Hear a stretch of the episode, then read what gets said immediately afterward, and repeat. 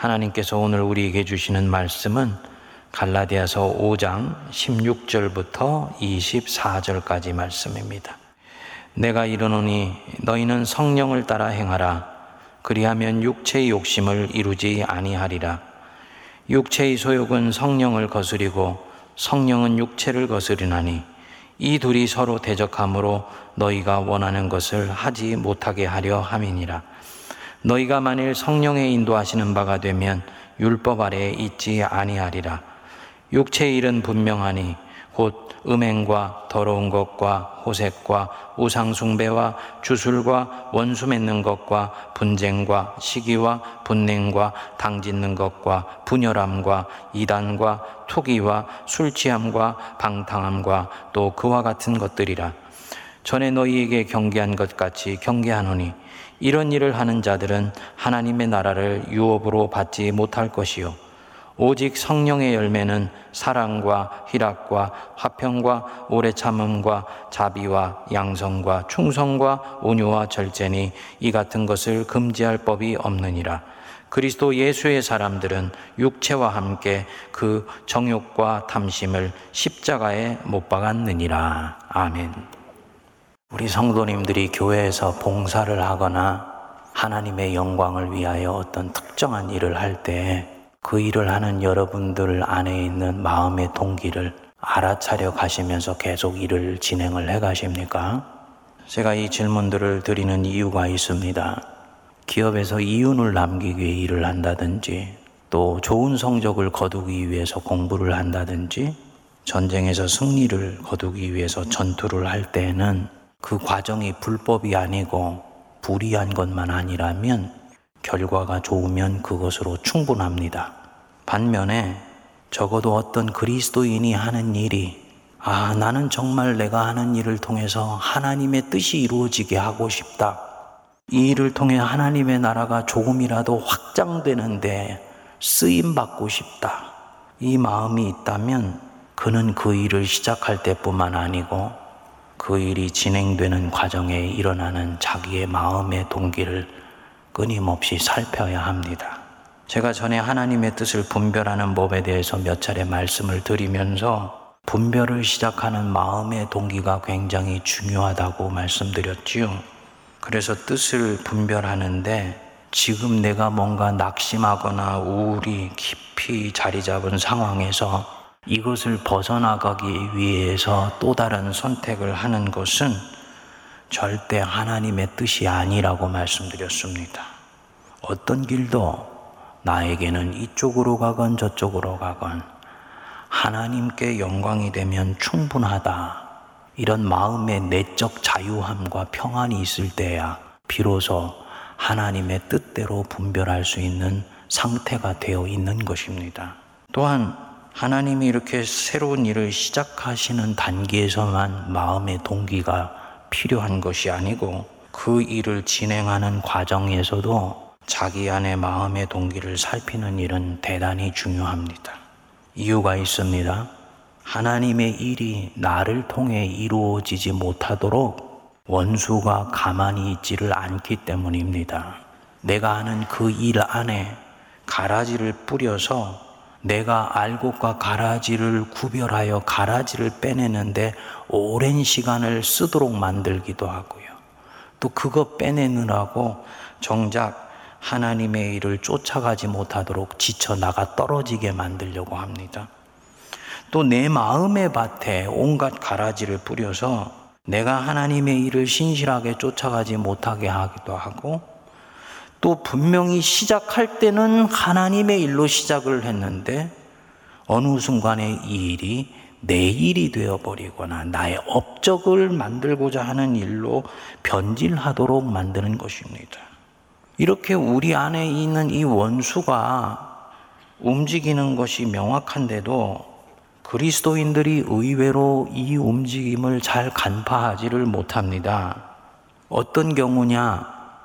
첫 번째로는 내가 지금 하는 일이 하나님의 영광을 위하여 하는 일임이 자명한 경우에 오히려 자기 안에 움직이는 동기를 알아차리는데 실패할 경우가 있습니다. 사도 바울이 오늘 본문 말씀에서 그리스도인들이 하나님의 일을 할 때나 삶을 살아갈 때 두 가지 마음이 있다고 말씀을 해요. 그리고 그 두 가지 마음에서 나오는 삶의 내용이 있다고 말씀합니다.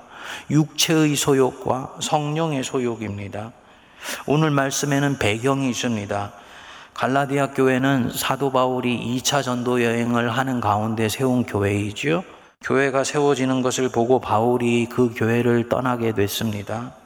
그리고 다시 3차 전도 여행을 하는 중에 교회 신앙의 기초가 흔들리는 일이 생기게 됩니다.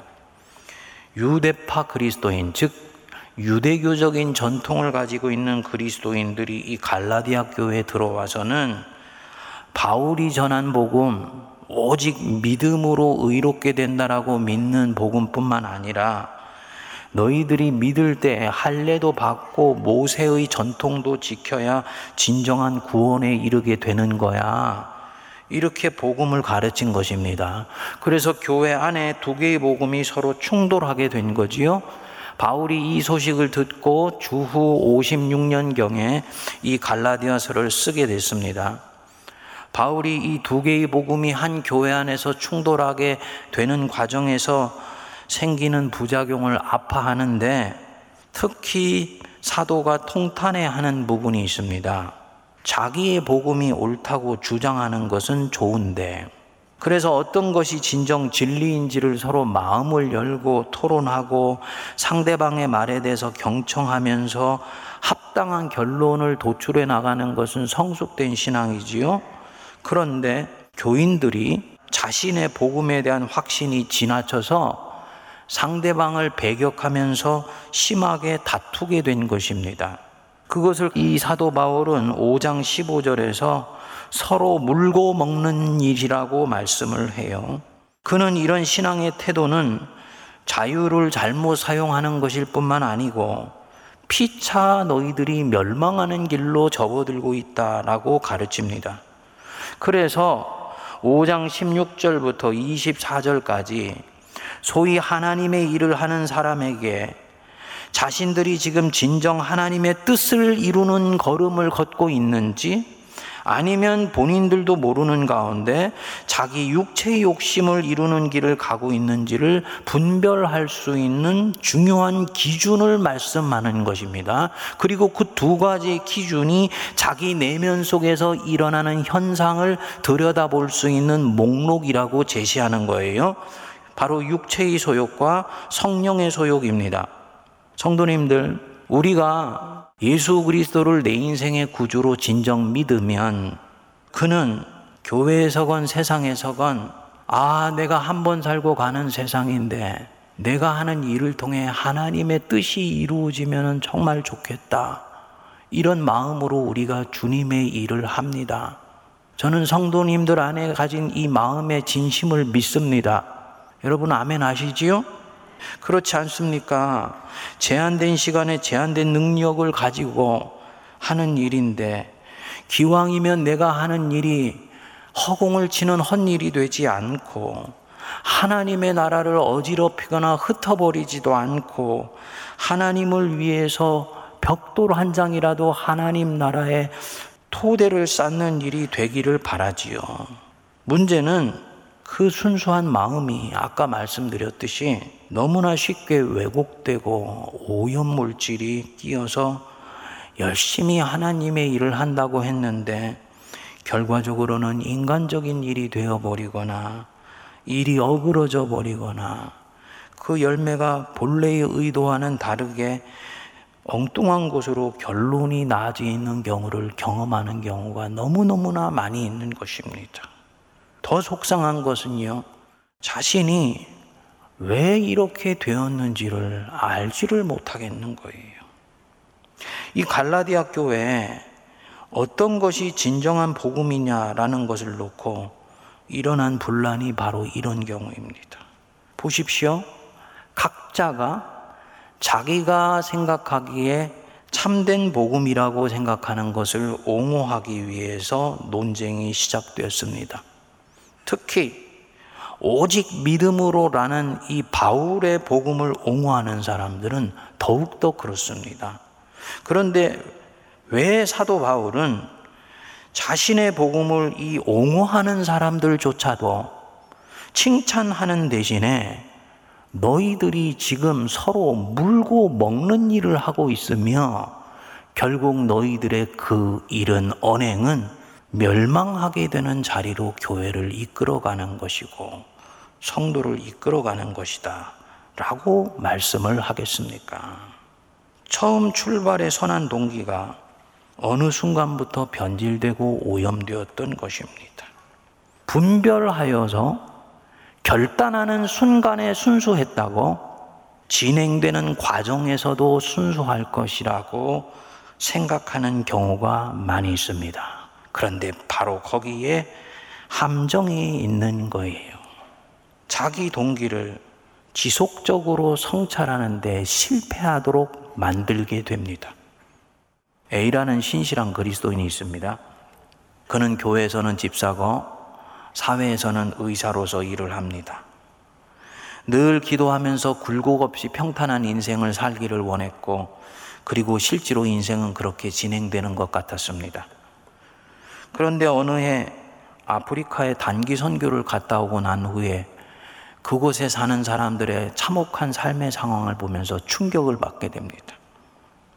결국 소명을 확인하는 과정을 통해서 하나님이 자신을 지금 그 미지의 땅으로 부르시고 있다는 것을 알게 되지요. 그리고 인생 중반부를 바로 그 아프리카에서 선교사로서 새로운 인생을 출발하게 됩니다. 그런데 그곳 사람들과 함께 있으면서 잘 섞이지를 못하는 것입니다. 그들이 자신을 따라와 주지 않는 것을 보면서 인내하는 마음이 드는 것이 아니고 자꾸 분노하게 되고 그것이 나중에는 좌절감으로 자라가게 됩니다. 그의 선교 사역은 완전히 엉망이 되었습니다. 그런데 그 이유를 이 사람은 알 수가 없습니다. 하나님이 자신을 분명히 여기로 보내셨는데 왜 일이 이렇게 꼬여가고 있는지를 알 수가 없습니다. 여러분, 뭐가 잘못된 것입니까? 잘못 분별해서 아프리카로 온 것이 아닌데 뭐가 지금 문제인 것입니까? 그곳에서 하나님의 일을 하는 마음이 중간에 꼬여버린 것입니다. 나는 많은 것을 포기하고 여기에 왔다. 나는 영웅적으로 희생을 하고 이 아프리카에 내 인생을 던졌다. 하나님과 이 사람들을 위해서 말이다. 이 마음이 보이십니까? 하나님을 위해서 희생적으로 결단한 순간, 바로 그 직후에 교만한 마음이 들어오면서 자기가 하나님보다 커져버린 것입니다. 원수가 교만의 가라지를 살짝 뿌리고 간 것이지요. 그런데 이것이 보이지를 않습니다. 왜냐? 본인은 어마어마한 것을 희생하고 자기 삶을 여기에 드렸다고 생각했기 때문입니다. 그렇게 생각을 하며 사역을 하니 자신이 원하는 대로 일이 풀려가지 않고 원주민들이 뜻대로 움직여주지 않으면 그들이 자기 희생을 몰라주는 것 같아서 화가 나고 속이 상하게 되는 것입니다. 그는 자기 사역이 실패하기 전에는 이를 전혀 알아차리지 못합니다. 왜냐? 하나님의 영광을 위해서 자신은 이 일을 시작했기 때문입니다.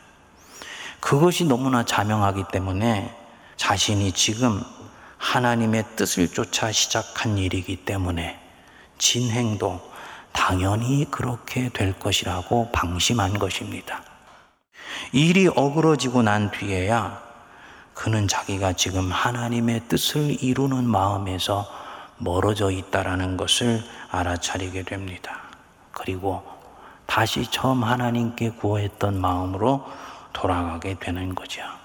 이 선교사 잠시이지만 성령의 소욕으로 시작했다가 육체의 소욕으로 돌아간 거예요.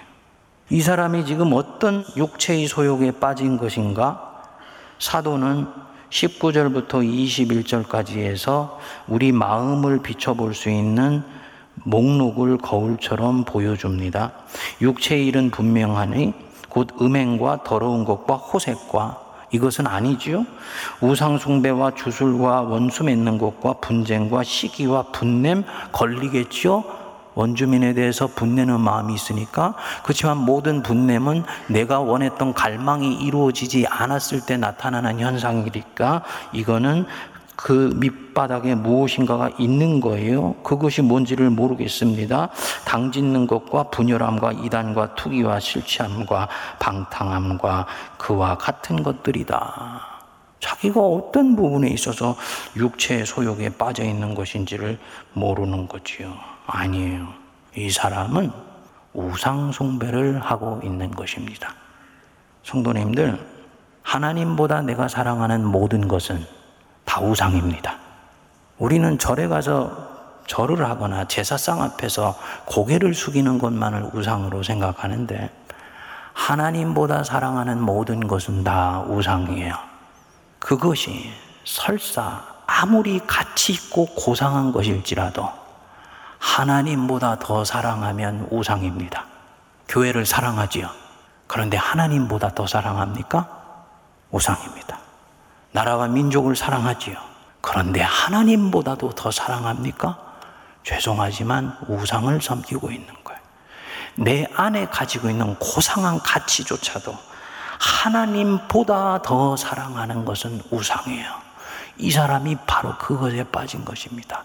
멋지게 자기 인생을 하나님 앞에 바친 나. 얼마나 좋습니까? 그런데 그것이 이 사람에게는 우상이 되어버린 것입니다. 하나님보다 자기가 더 커진 것입니다.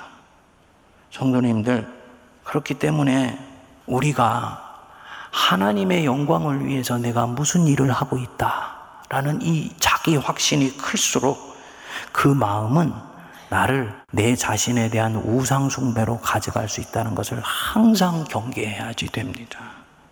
둘째로 이것은 영적 전쟁이다. 라는 전투적 자세로 어떤 일을 할 때 원수가 마음에 가라지를 뿌리기 쉽습니다. 갈라디아 교인들이 서로 나뉘어 싸울 때 그들은 끝까지 양보하지 않았던 것 같아요. 사도가 서로 물고 먹으면 이라고까지 표현한 것을 보면 얼마나 이 싸움이 치열하고도 아주 집요했는지를 알 수 있습니다. 이유가 있습니다. 이것은 도덕적으로 옳고 그름의 문제가 아니에요. 영적이고 신학적인 부분이기 때문에요. 그렇기 때문에 타협할 수가 없는 것입니다. 이기냐 지느냐 둘 중에 하나만 있는 것이지요. 성경에 보면 구약이나 신약에 신앙을 전쟁의 이미지로 말씀하는 대목이 많이 나옵니다. 신앙의 여정을 그래서 신앙의 싸움이라고까지 말을 합니다. 구약에서는 출애굽에서 가나안에 들어가기까지 많은 전쟁과 전투에 관한 이야기가 나오지요. 이스라엘이 가나안 부족을 치는 일을 아예 여호수아에서는 가나안 정복 전쟁이라고까지 말을 합니다. 그만큼 기독교 신앙에서는 이 전투적이고 전쟁적인 이미지가 깊이 들어가 있기 때문입니다. 신약에서도 마찬가지입니다. 사도들은 그리스도인을 그리스도의 군사라고 말을 합니다. 그리스도를 위해서 전쟁을 하는 사람들이라는 뜻입니다. 긍정적으로는 바로 이 전쟁에 대한 이미지는 삶이 아주 역동적이고 적극적이고 영적인 태만을 물리치면서 항상 긴장감을 내 삶에 가져다 주는 장점이 있어요. 전투하듯이 살기 때문에 늘 생동력이 있습니다. 기도할 때도 이것은 영적 전쟁이다 라는 마음으로 기도를 하게 되면 그 기도의 힘이 얼마나 강력하게 나오는지를 모릅니다. 반면에 부정적인 측면이 있습니다. 많은 것을 전쟁이나 전투로 보기 때문에 세상의 사물이나 사람을 적이냐 아군이냐는 이분법적인 도식으로 바라보기 쉽습니다. 그래서 내 편에 서면 동지고 나와 다른 주장을 하면 적으로 보기 쉬운 거예요. 마음의 동기가 역동적이고 적극적인 데서 더 나아가서 호전적으로 되기 쉽습니다. 이슬람 회교 근본주의자들의 폭력과 테러를 저지르면서도 본인들이 하는 일은 악이 아니고 지하드, 성전이다. 라고 얘기하는 것은 바로 이 종교를 호전적이고 전쟁적인 이미지로 가지고 있는 데서 나온 것입니다. 그러다 보니까 나도 모르게 전쟁이라 여겨지는 이 일을 하는데 미움과 분노가 쉽게 일어나게 되는 거지요. 전쟁의 대상에 대해서 적개심을 품기까지 하게 됩니다. 그리고 이것은 전쟁이기 때문에 이기거나 지거나 둘 중에 하나예요. 지면은 끝장이에요. 항상 삶의 긴장감과 불안과 염려와 두려움들이 밑바닥 속에서는 떠나지를 않게 됩니다. 성도님들, 내가 이런 마음을 가지고 어떤 신앙의 삶을 살아가며 하나님의 일을 이루기 위해서 내달려갈 때 정말 이분은 예수 그리스도께서 우리에게 갖기를 원하시는 마음으로 지금 신앙의 삶을 살아가고 있는 것일까요? 우리가 그리스도인이면 아주 조심해야 되는 부분입니다. 그리스도인이라는 말은 그리스도를 따라가는 사람들이라는 뜻입니다. 그런데 정작 우리의 주님이 되시는 그리스도께서는 하나님의 일을 할 때 그 마음이 미움이나 시기심이나 분노나 증오나 적개심이나 그 밑바닥에 두려움이나 염려를 가지고 하나님의 일을 추구하신 적이 없습니다. 십자가에 못 박혀 죽으시는 순간에도 자신을 못 박는 사람들을 향해서 주여 저들의 죄를 용서하여 주옵소서 자신들이 하는 것을 알지 못하니이다. 라고 기도해 주셨습니다. 그래서 사도 바울은 그리스도인들의 본질을 얘기하기를 너희 안에 이 마음을 품으라. 곧 그리스도 예수의 마음이니.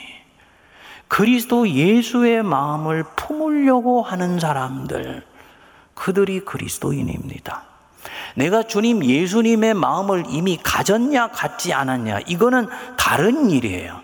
나는 전혀 주님의 그 마음으로부터 멀어진 가운데 내 인생을 출발할 수 있습니다. 그런데 예수께서 내 인생의 주인이 이상 나는 끊임없이 내 마음의 정향성, 방향성을 주님이 가지셨던 그 마음을 향해 가는 거예요.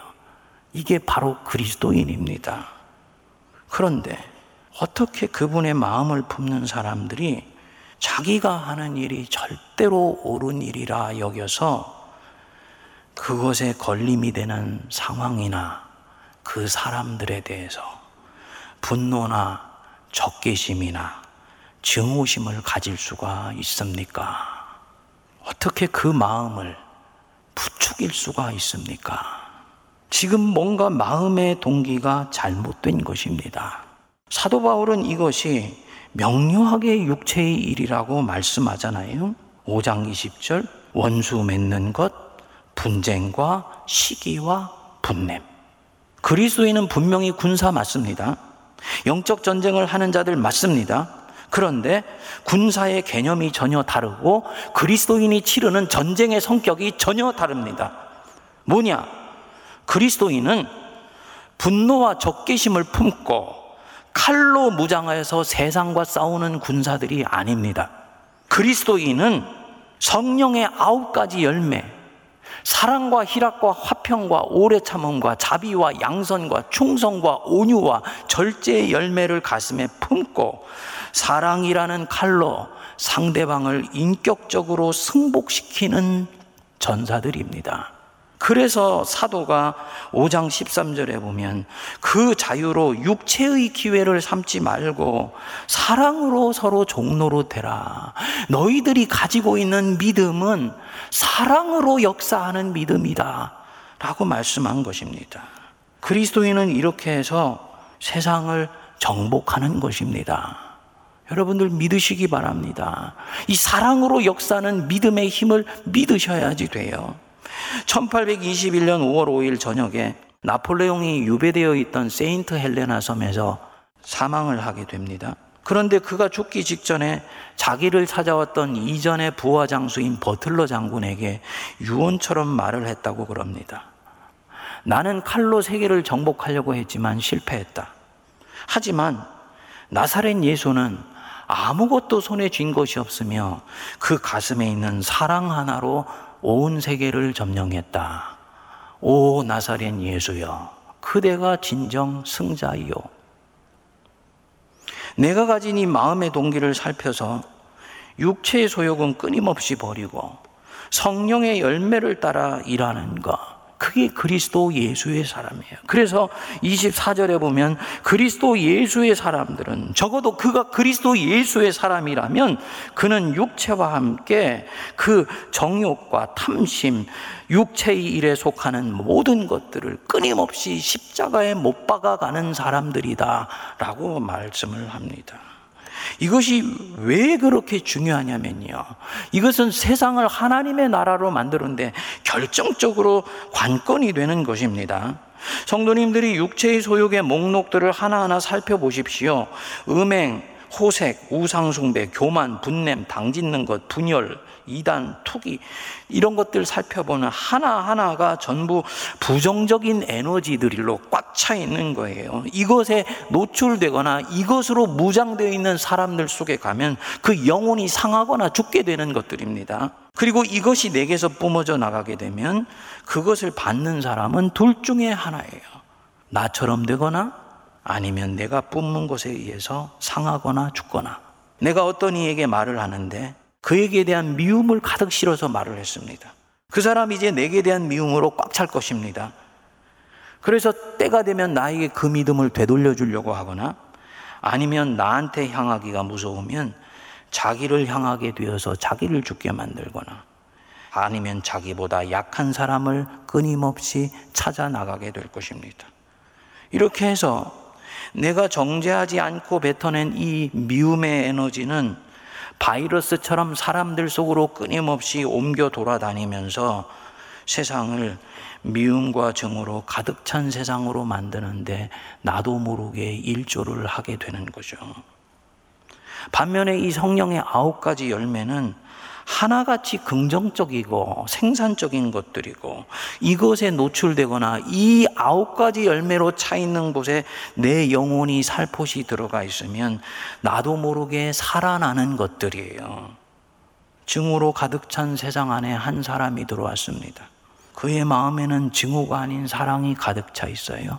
증오로 가득 찬 사람들은 자기들과 다른 것을 가진 사람이라고 여겨서 이 사람을 끊임없이 핍박하고 이 사람 안에 있는 사랑을 얼어버리게 만들려고 했습니다. 그런데 워낙 강력한 사랑을 뿜어대기에 결국 그 증오들은 다 녹아버리고 이 사람이 뿜어내는 훈기가 세상을 따뜻하게 해줍니다. 바로 우리 주 예수 그리스도께서 하신 일입니다. 이 일 같이 하자고 우리에게 성령을 주시고 세상으로 주님이 보내신 거예요. 너희는 세상의 소금이다. 너희는 빛이다. 바로 그 뜻입니다. 뭘 말할까요?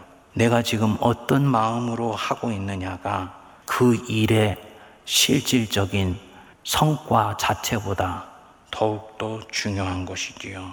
왜냐하면 그 일의 영양분이 어떻게 공급되는지가 내가 지금 어떤 마음으로 하느냐로 결정되기 때문입니다.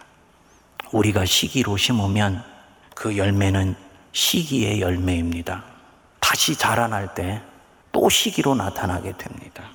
겉으로 보면 하나님의 것이라고 할지 모르지만 하나님은 그것은 내 나라의 것이 아니다.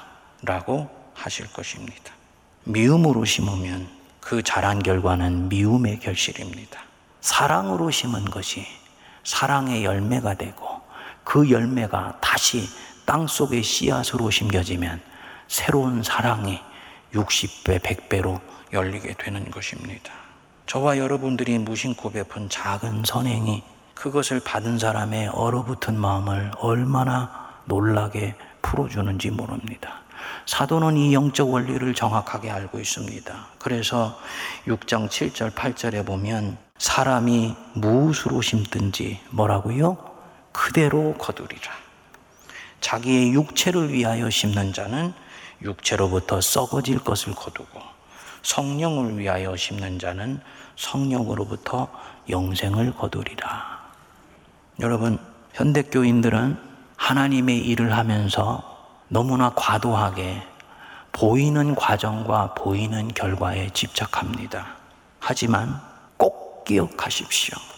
그 진행되는 일과 이루어지는 일, 표면적으로 나타난 그 일이 진정 속 알매기까지 하나님이 기뻐하시는 일이 되려면 보이지 않는 가운데 내가 거기에 심어 넣었던 내 마음의 동기가 결정적으로 중요합니다. 우리 세문안교는 이 부분에 있어서 제가 지난번 두 주간 설교를 하는 가운데서도 포괄적 차별금지법은 교회가 지금 받을 수가 없는 것이라고 말씀을 드렸습니다. 그런데 성도님들, 포괄적 차별금지법을 반대하는 내 마음과 이 일을 진행하는 나의 에너지가 분노와 정죄와 미움과 적개심으로 가득 차 있는 에너지라면 이것은 하나님이 받으시지를 않습니다. 일이 이루어진다 할지라도 교회의 선교의 영향력은 오히려 축소되게 되고 교회는 세상으로부터 위축되는 아픔을 당하게 됩니다. 무엇으로 일을 해야 됩니까? 사랑으로 일을 해야 돼요. 긍휼함으로 일을 해야 돼요. 소망으로 일을 해야 돼요. 안 되면 어떻게 하지? 두려운 마음으로 일하면 안 됩니다. 주님은 내가 신실하게 주님의 일에 반응하면 당신은 당신의 일을 하실 것이다라는 그런 마음의 평안함과 확신 가운데서 모든 하나님의 일을 하실 수 있게 되기를 바랍니다. 우리 예수님이 제사장들에게 붙들려고 할 때 때마침 예수님의 수제자가 칼을 들고 있었지요. 베드로가 화가 나서 그 제사장의 종인 마고의 귀를 잘라버렸습니다. 예수께서 그 제사장의 종인 마고의 귀를 다시 붙여주시면서 베드로에게 말씀하셨어요. 네 칼을 도로 칼집에 꽂으라. 칼을 가지는 자는 다 칼로 망하느니라. 마음에 가진 칼을 내려놓고 사랑과 화평을 손에 주시기 바랍니다. 그것이 그리스도인이에요. 기쁨과 자비와 양선을 가슴에 품으시기 바랍니다. 그래서 우리를 교묘하게 증오심으로 몰아넣어 자기 수하에 넣으려는 원수의 속삭임에 빠지지 말고 사랑의 군사가 되어서 온 세상을 하나님의 사랑이 다스리는 하나님의 나라로 만들어 가는 일에 벽돌 한 장 얹을 수 있는 저와 여러분 되시기를 바랍니다. 기도하겠습니다. 하나님, 예수의 사람들, 육체와 함께 정욕과 탐심을 십자가에 못 박았다 했습니다. 주님 일을 할 때 원수가 내 마음에 뿌리고 간 가라지, 육체의 소욕이 하나님의 일을 어그러뜨리게 하는 일에 사용되지 않게 하시고 끊임없이 우리 안에 있는 마음의 동기를 살펴 예수께서 성령을 통해 넣어주시는 사랑의 마음, 화평의 마음, 은혜의 마음, 자비로운 마음으로 주의 일을 할 수 있도록 은혜 베풀어 주옵소서 예수님 이름으로 기도하옵나이다. 아멘.